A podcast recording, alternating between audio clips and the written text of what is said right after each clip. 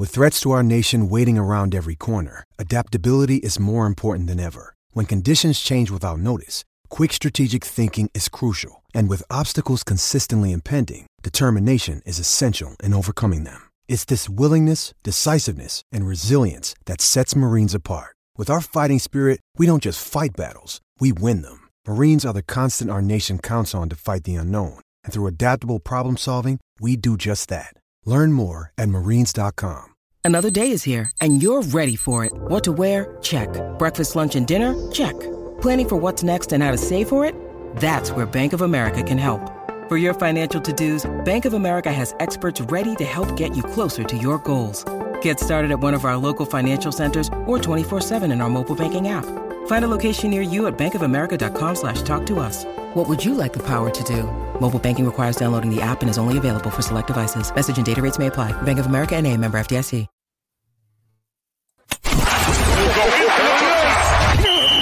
This is the MD's Fantasy Football Show with Dan Mater.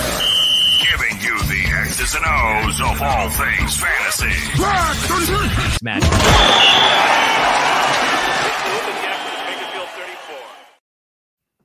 Well, we got the Seattle Seahawks taking on the Cincinnati Bengals. Geno Smith looks like he's going to be good to go. We still don't know about Tee Higgins. I, I think it's going to take at least another week here for Tee Higgins. Still not practicing, still having a hard time sleeping reportedly and all that good stuff. Uh, Cincinnati is still favored in this game, minus three in Cincinnati, 45 and a half over under. I don't like the lines in this game. So as far as the lines go, I don't really have a good bet. I, I don't. Would you guys take Cincinnati minus three or over the 45 and a half or under the 45 and a half. I feel like it's about right. Real. Yeah, it just it's just not much value there. There's a lot of unknowns going into this game. Yeah. Agreed. Agreed. I do think there's some props that we can be had as we go through this though. We do need to talk about Joe Burrow. Joe Burrow back from the freaking dead. Hello, Joe Burrow. I guess the reports about his calf issue feeling a lot better were not overblown. Apparently, we we even saw Joe Burrow pick up a first down with his legs. He ran. It was a miracle. Like you must be feeling better. He can oh. walk. can I just say one thing real quick about Joe yeah. Burrow? Much different defensive pass rushing they're going to oh, follow oh, yeah. this week versus what yeah. they saw the worst to second best. So that's going to be exciting to see. No, one one hundred percent don't disagree. I will say this though, as far as Seattle being the second best pass rushing team out there, complete the oh. pass is a big.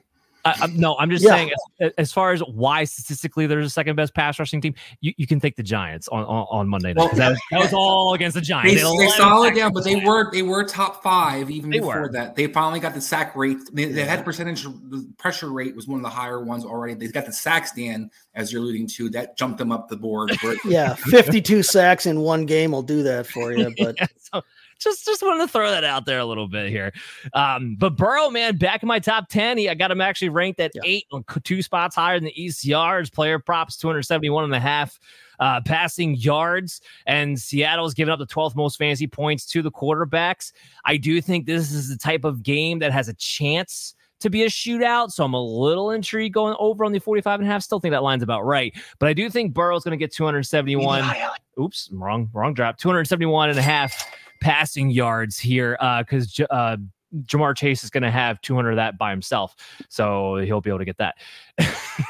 uh, what do you have? You, you you confident now moving forward, Chase, on Joe Burrow? We're just locking him in the top 10. He's back and ready to roll. Yeah, I hope I'm confident because I got him in a, in one of my home leagues, and it's the keeper auction league. I spent some money on that dude. Um, no, I, I have him at I have him at 10 right at ECR. I think that it's a good matchup with Seattle, even with their their pass rush. Uh, they give up quite a few points to opposing quarterbacks. And, you know, I think that he and Chase do seem to still, I mean, they still have their connection. Ja'Marr Chase is still a, a dynamic weapon. And I think that, you know, if if he can be as comfortable as he looked last week, moving around and actually throwing off of that foot instead of just, you know, kind of standing on the other foot and winging it, uh, I, I, think there's no reason to think that he can't do what what we've become accustomed to from Joe Burrow, as opposed to what we saw for the first month of the season. So yeah, I'm, I'm, I'm I'm back in on him. The the only unfortunate part of this is that the buy low window on Joe Burrow just passed. That's the only unfortunate yep. part of this.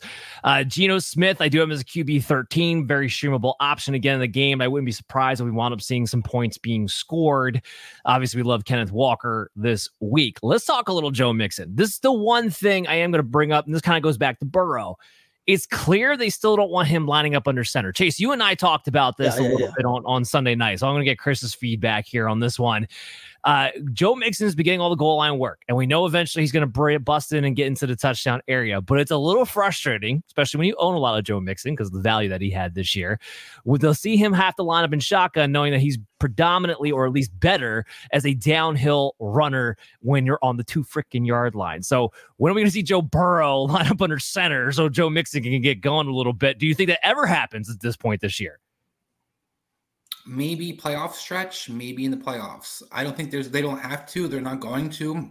They're under the belief, Dan, that they unlocked Joe Burrow last year when they started off poorly last year. They went to shotgun only, and that seemed to kind of, kind of put their offense back on track. And they've been kind of geared towards that sense, similar to Deshaun Watson in Cleveland situation, where it's this idea that they had to be in their gun all the time, and that's how they succeed for our quarterbacks or running backs to kind of make do. Um, you know, there was a lot of concern about going to the season with Nick Chubb, how he was going to adjust for that I think Joe Mixon's kind of just getting used to, but Joe Mixon kind of played this role in college, so I don't think it's something that uh, severely adjusts what he's kind of used to doing, except for in the red zone, as you're pointing out, Dan. That's where yeah. it sucks, and it's where it's stupid in the NFL. Just period. So yeah, yeah, that's that that that's more he's got the sixth most, he's got the sixth most red zone attempts in football inside the oh yeah red zone.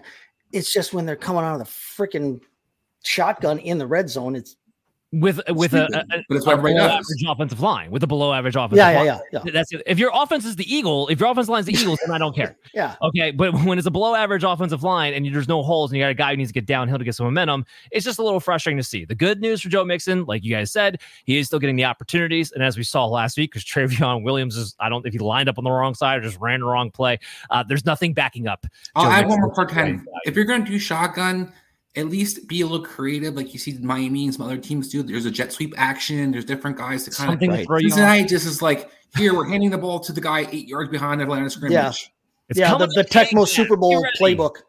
Yeah. You got Ja'Marr Chase, for God's sakes. Get some eyes on somebody else for a second. Look how great that looked from Miami. Tyreek Hill runs one way, everybody's looking over there, and the next thing you know, guys, a hand off.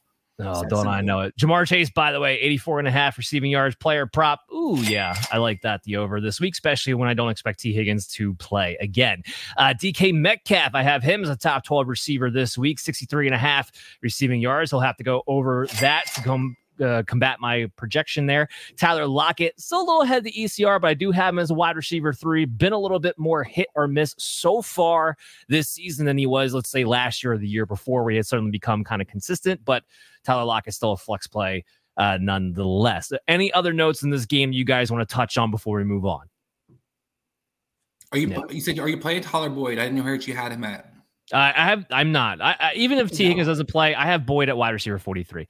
Like I, I, know he fell into the end zone last week. It was the Ja'Marr Chase show. Joe Mixon's getting involved. If Boyd doesn't score a touchdown, they still don't go out of their way to target him, even without Higgins. Two years ago, Tyler Boyd looked like the best third receiver in football, and he's just now he's just kind of a dude. Yeah, Chris, what did you whisper? I said like KJ Osborn. These are the yeah. guys who get six, seven catches yeah. when the other guy's out, Oops, but they're never going to get 55 just because of yards, and that's the problem.